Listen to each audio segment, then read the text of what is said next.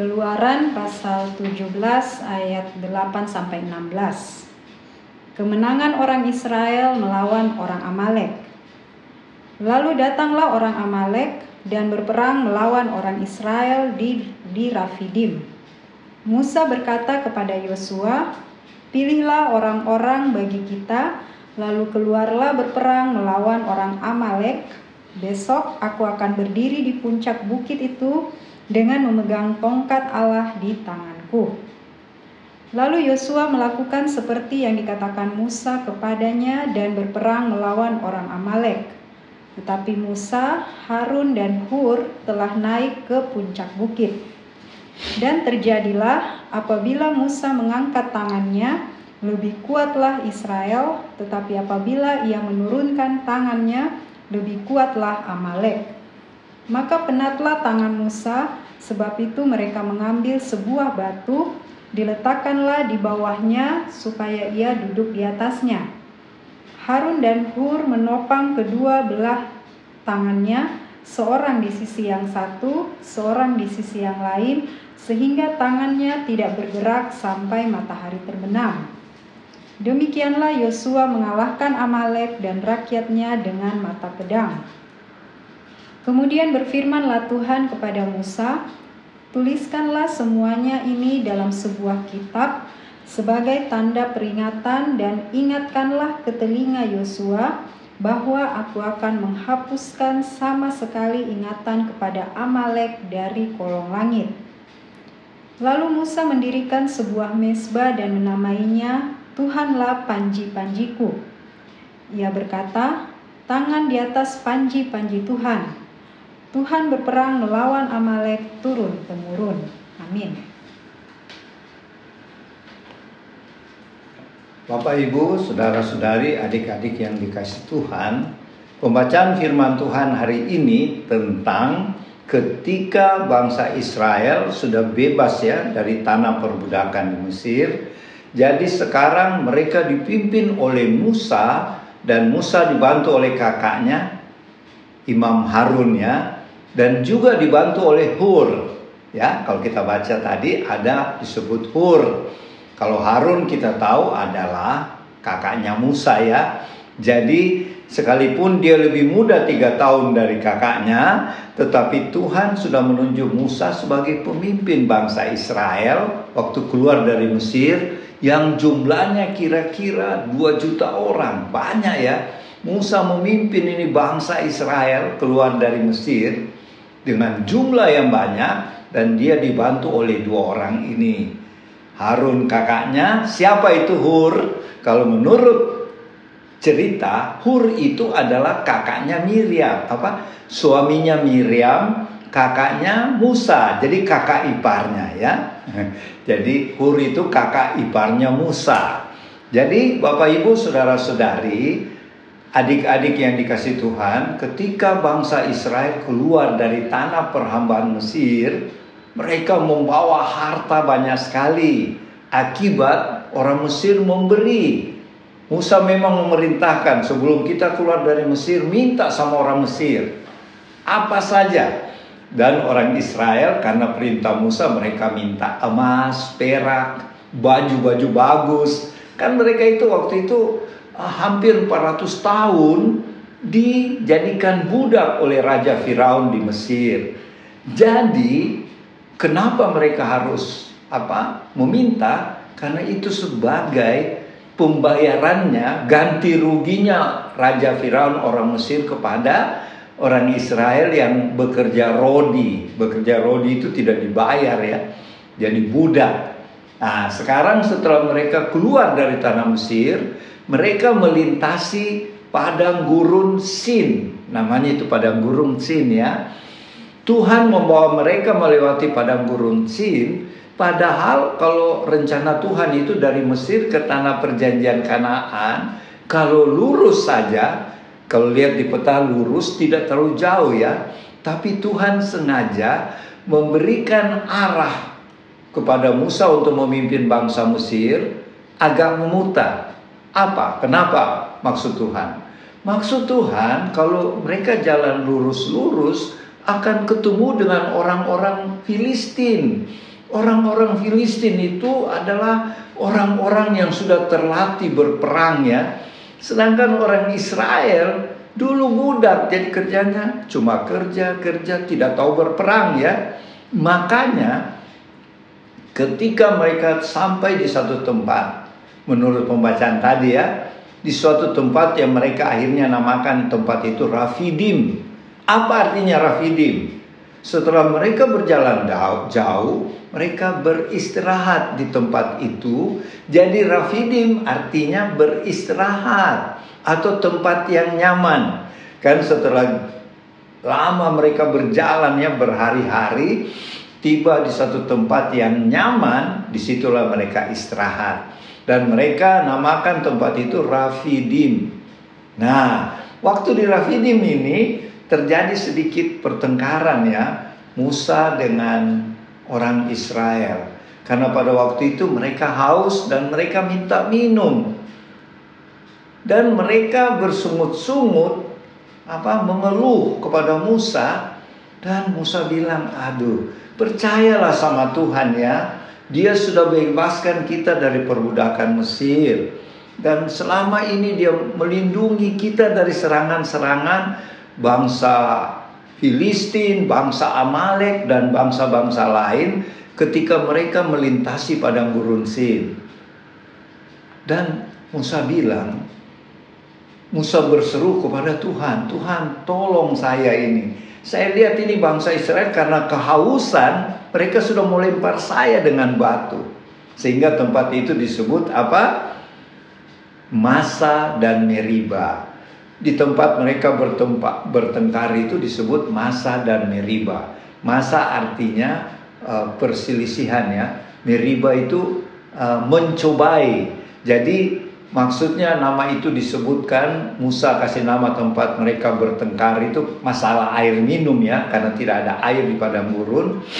Yaitu mereka bertengkar dengan Musa dan itu sama dengan bangsa Israel mencobai Tuhan. Bahaya ini ya, bangsa Israel tidak tahu berterima kasih ya, sudah dibebaskan dari Mesir, masih lagi mengeluh bahkan mencobai Tuhan. Bahaya ya, ini kita tidak boleh ikuti ya.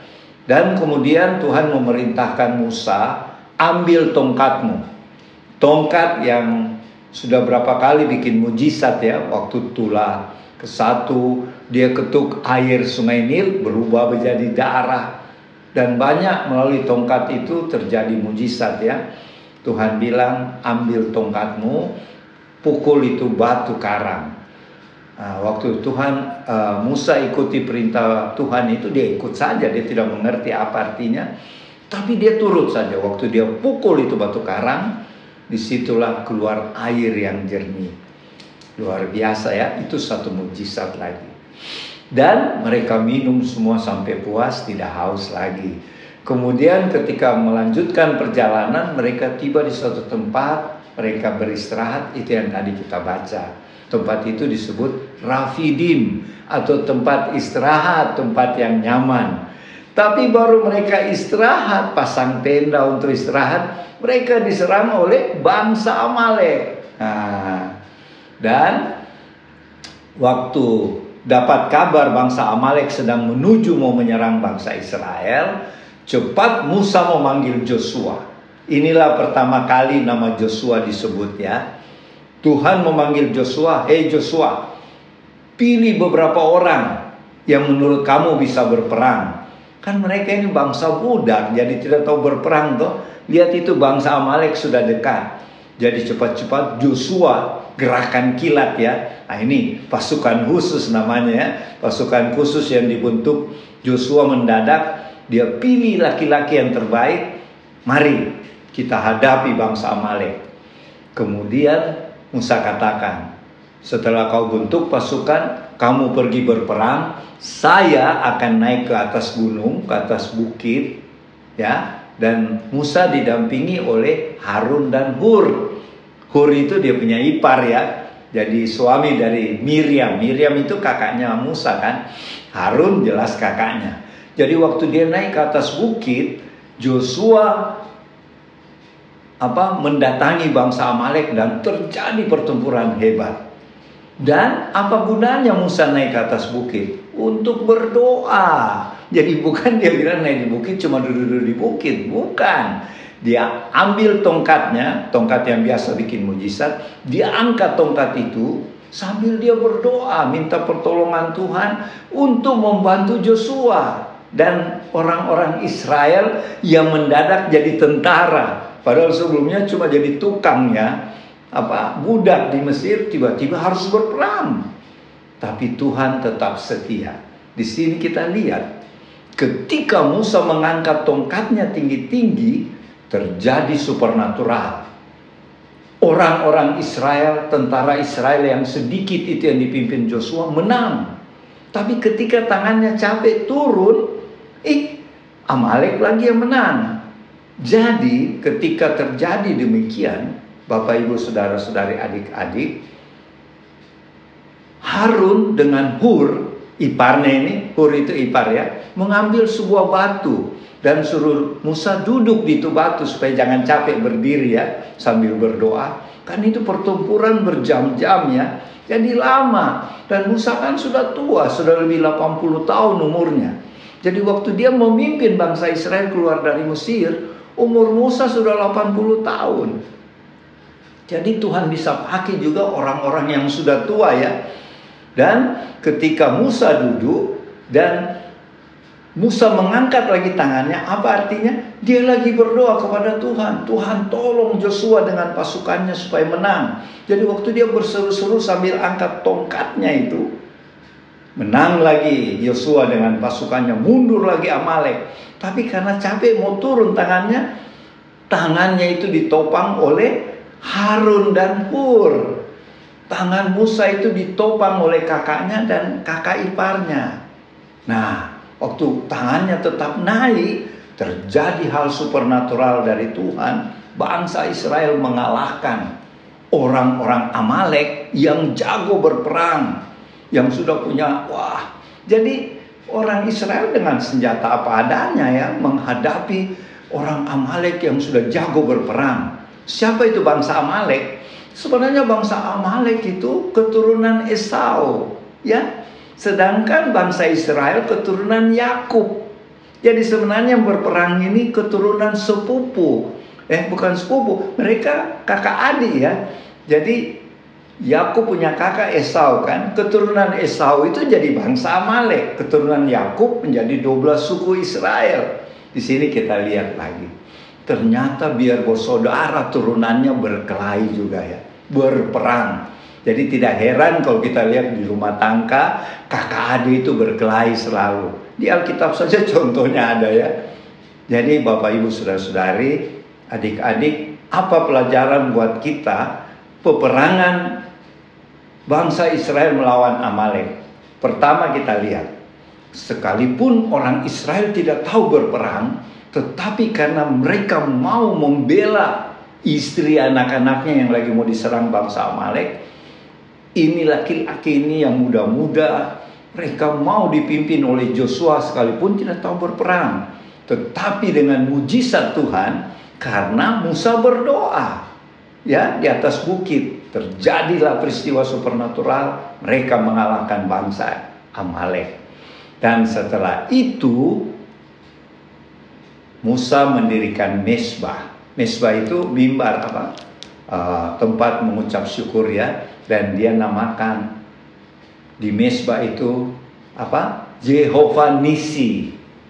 Tuhan adalah panji panjiku. Itu ayat 15 tadi ya. Di mesbah itu dinamakan oleh siapa? Musa Jehovah Nisi. Inilah pertama kali disebut Jehovah Nisi ya. Tuhan adalah panji-panjiku. Artinya apa? Tuhanlah yang memberikan kemenangan bagi bangsa Israel. Bangsa Israel yang tidak tahu perang bisa mengalahkan musuh yang hebat. Di sini kita lihat ya, kita pelajari. Sekalipun kita menghadapi cobaan, masalah, masalah apa saja, ujian apa saja, ingat. Sekalipun kita tidak berdaya seperti bangsa Israel, tapi dengan ketika kita berdoa seperti Musa berdoa, kita berdoa minta tolong sama Tuhan, Tuhan pasti turun tangan. Istilahnya hamba Tuhan berkata ya, ketika kita angkat tangan, Tuhan Yesus turun tangan menolong kita. Jadi oleh karena itu Bapak Ibu Saudara-saudari rajinlah berdoa kepada Tuhan Yesus ya. Jangan nanti ada masalah baru berdoa ya. Setiap hari kita berdoa mengucap syukur, apalagi sedang dalam masalah. Berdoalah meminta pertolongan Tuhan dan terjadilah mujizat supernatural yaitu bangsa Israel mengalahkan bangsa yang lebih kuat yang tahu berperang. Bangsa Israel tidak tahu berperang. Kita juga demikian. Sekalipun kita dalam keadaan terdesak kita sudah tidak berdaya karena masalah karena himpitan belenggu ya. Mungkin dari kuasa gelap dan lain sebagainya. Kita tidak tahu lagi jalan keluar. Kita lihat di sini Tuhan menolong kita Tuhan berperang bangsa bersama bangsa Israel. Jadi cara Tuhan berperang ada dua ya. Tuhan berperang sendiri tidak melibatkan bangsa Israel, tetapi ada juga Tuhan berperang sama-sama bangsa Israel. Tapi itu perlu berdoa, Musa yang berdoa ya. Ada juga Tuhan berperang sendiri. Kapan? Nanti. Waktu ketika kalau kita baca Alkitab selanjutnya, ketika Raja Firaun mengejar bangsa Israel sudah di sudah di pinggir laut Teberau, di situ Tuhan yang berperang sendiri. Tidak perlu bangsa Israel. Jadi dua macam ya cara Tuhan berperang. Tuhan turun tangan sendiri atau Tuhan pakai kita juga ikut berperang. Khususnya buat teman-teman warlot, ingat kita tiap hari ada perang rohani ya. Kita melawan kuasa-kuasa gelap, pemerintah-pemerintah yang di udara yaitu Lucifer dan dia punya pasukan. Mari kita maju terus laksanakan amanat Tuhan Yesus di mana saja kapan saja sampai saat Tuhan Yesus datang kembali. Demikianlah firman hari ini, semoga bisa menjadi berkat bagi kita sekalian. Tuhan Yesus memberkati. Dan selanjutnya nanti Oma Palar yang akan uh, melengkapi pemberitaan firman ini. Selamat siang Bapak Ibu, teman-teman di rumah. Kita jumpa pada siang hari ini. Apa yang tadi kita sudah dengar dari Opa, saya tambahkan sedikit mengenai keluar di pembacaan kita Keluaran 17 ayat 8 sampai 16. Firman Tuhan yang kita uh, renungkan. Pada siang hari ini saya menambahkan melihat bagaimana firman itu berlaku di generasi kita.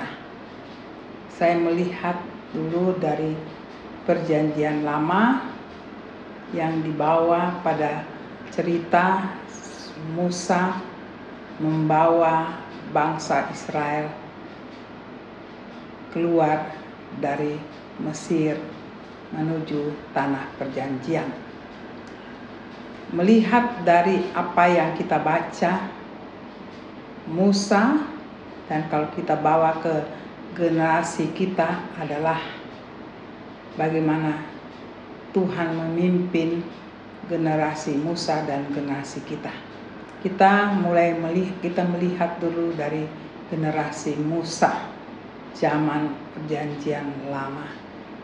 Saya sedikit Bapak membawa pengertian kita waktu itu bagaimana Tuhan baru membentuk suatu negaranya, suatu bangsa sendiri dengan tangan Tuhan. Itulah pengertian dari pembacaan kita awal dulu.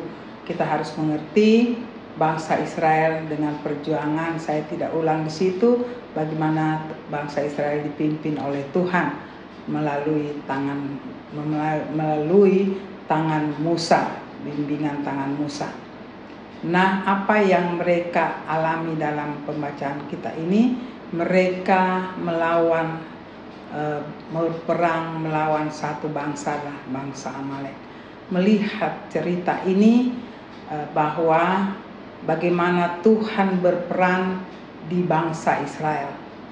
Ya, bagaimana nantinya kita akan meneliti juga eh, bahasa Tuhan perjanjian lama. Kita bawa ke perjanjian eh, masa baru. Perjanjian zaman kita adalah generasi kita bagaimana Tuhan memimpin bangsa kita anak-anaknya pada waktu itu zaman perjanjian lama Tuhan belum seperti kita zaman ini menerima karya Roh Kudus.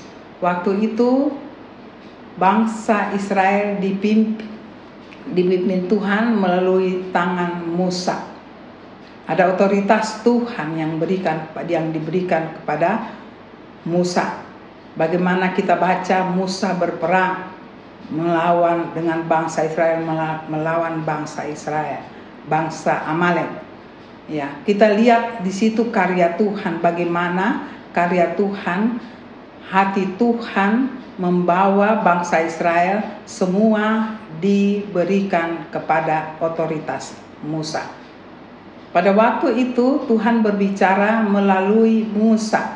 Pada zaman perjanjian baru Tuhan berbicara banyak melalui nabi, melalui belum kata ada rasul ya, tetapi saya lebih banyak pada nabi ya, bagaimana suara nabi banyak ya, tapi yang kita lihat pembacaan hari ini adalah Musa. Di situ yang saya ter, ter tertarik dengan bagaimana Musa mengangkat tangannya. Kalau Musa turun tangan Musa mengangkat menang bangsa Israel. Kalau dia turun bangsa Israel akan kalah. Di sini kita lihat dari sudut bagaimana Tuhan bekerja. Kita melihat dari sejarah perjanjian lama. Ya. Ya Tuhan memberikan otoritas pada Nabi Musa. Ya. waktu itu bangsa Israel yang mau tahu Tuhan, tahu Tuhannya adalah Tuhan Allah, ya. Bagaimana Tuhan berbicara dengan bangsanya melalui seorang nabi yaitu Musa. Di sini kita melihat bagaimana Tuhan bekerja melalui Musa dengan persekutuan. Persekutuan Musa menyatukan menye, me, mem, menyatukan bangsa Israel dengan otoritas yang Tuhan berikan. Semua ada urapan dari Musa. Sampai dia mengangkat tangan, menurut tangan pun itu harus kalau saya lihat itu harus ada kerjasama. Bagaimana Musa mendidik bangsa Israel itu harus mendengar suara Tuhan melalui suara yang Musa diberikan oleh Tuhan. Di situ kita melihat ada satu persekutuan yang harus dibina terus menerus harus ada suatu satu hati di dalam kehidupan bangsa Israel. Bagaimana kita mereka melihat Musa sebagai pimpinan mereka dan Musa pun waktu bekerja Tuhan dia memilih orang-orang yang di sekitarnya yang ber, berpunya kemampuan ya. Tuhan juga yang di situ yang menyuruhnya ya. Harun ya. Yosua Ur. Itu pun dipilih oleh Musa melalui suara dipilih oleh Tuhan melalui suara Musa ya. Kita lihat di sini bagaimana persekutuan itu bisa terjadi bila betul-betul kita yang bersekutu di dalam tahu tahu hierarki yang Tuhan beri, tahu tugas yang Tuhan beri. Ada pimpinan, ada yang membantu pimpinan dan, dan kita sebagai anggota yang me, harus menjalankan apa yang Tuhan katakan melalui suara pimpinan dalam hal ini Musa. Yang saya melihat di situ bagaimana persatuan itu ada. Tanpa persatuan tidak bisa. Dia kita lihat di mana kesatuan hati, kesatuan rasa memiliki, kesatuan rasa e, berjuang bersama untuk menuju, me, me, menjadikan satu persekutuan itu Tuhan kita mau Tuhan menyertai kita, kita jaga persekutuan itu melalui tangan Musa. Dan dan kita lihat di sini waktu lebih jelas waktu Musa naik di gunung dan diikuti diikuti oleh Harun dan Ur. Ya, di situ masih ada kata ketidakmampuan Musa sebagai manusia biasa, tidak ada kekuatannya, tetapi dia ditopang oleh dua pembantunya yaitu Harun dan Ur. Di situ ada kerjasama. Tanpa kerjasama tidak bisa, ya, tidak bisa me membawa satu misi Tuhan untuk mengalahkan dunia ini. Dalam hal ini mengalahkan bangsa Amalek. Ya, di bawah di bawah bangsa Israel menunggu yang dipimpin oleh Yosua. Yosua yang yang bagaimana berperang melawan bangsa Israel, tetapi yang dipimpin oleh Musa dengan mengangkat tangannya. Itu tanda Tuhan ada di situ. Dan di sini saya melihat bahwa pada zaman perjanjian lama, visi kita dipimpin bangsa eh, pribadi kita dipimpin oleh seorang pimpinan yaitu dalam hal ini Musa. Apa yang bedanya dengan zaman akhir? zaman pengurahan Tuhan adalah zaman Roh Kudus. Ya, zaman kita kita tidak seperti di zaman Musa perjanjian lama. Bedanya di zaman sekarang Tuhan sendiri sudah tinggal di kita. Itu perbedaan yang sangat menyolok ya. Dan apa yang membedakan kehebatannya ya, kehebatannya yang lebih hebat adalah kita karena Tuhan sudah tinggal di kita kita memimpin diri kita dengan Tuhan yang tinggal di kita ya kalau Musa masih fisik fisiknya lemah harus ada orang yang menopang ya menopang tangannya yang mengangkat bersama-sama merasakan itu. Dan apa yang sangat berbeda dengan generasi kita kita sendiri sudah dengan Tuhan. Jadi tidak ada kata tidak mampu. Ya saya saya uh, merenungkan ini. Kemampuan zaman kita, zaman akhir adalah kemampuannya Tuhan. Tidak ada setengah-setengah, lebih hebat dari perjanjian lama.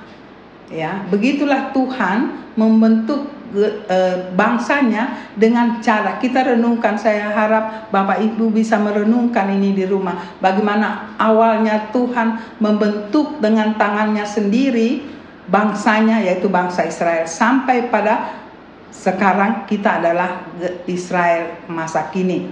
Israel Israel Israel Israel baru ya. Kita ini Tuhan sudah tinggal. Jadi kita punya kekuatan tidak lagi ditongkat oleh orang lain.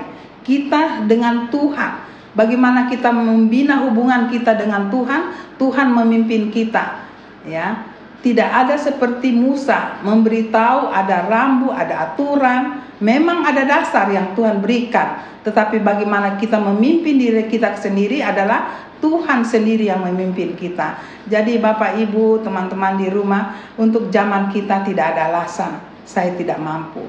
Saya tidak kuat. Ya, bagaimana Tuhan tugaskan saya di satu tempat marketplace kita masing-masing.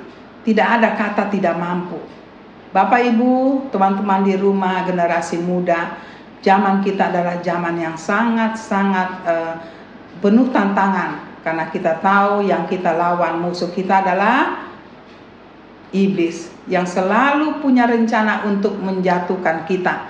Iblis memakai segala cara di dunia ini. Dia masuk di dalam intinya untuk menjatuhkan kita. Seperti waktu itu kita sedikit renungkan bagaimana waktu itu bangsa Israel menghadapi peperangan dengan bangsa Amalek.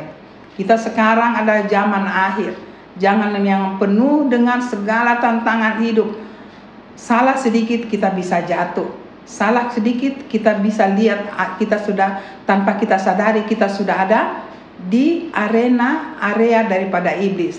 Ini yang perlu kita renungkan Bapak Ibu yang perlu sekali adalah hubungan kita dengan Tuhan. Hubungan kita dengan Tuhan itu sangat perlu. sedikit keras, sedikit radikal Bapak Ibu saya selalu ingatkan karena selalu kami alami kehidupan ini sangat sulit. Sebenarnya di dalam Tuhan tidak ada kesulitan.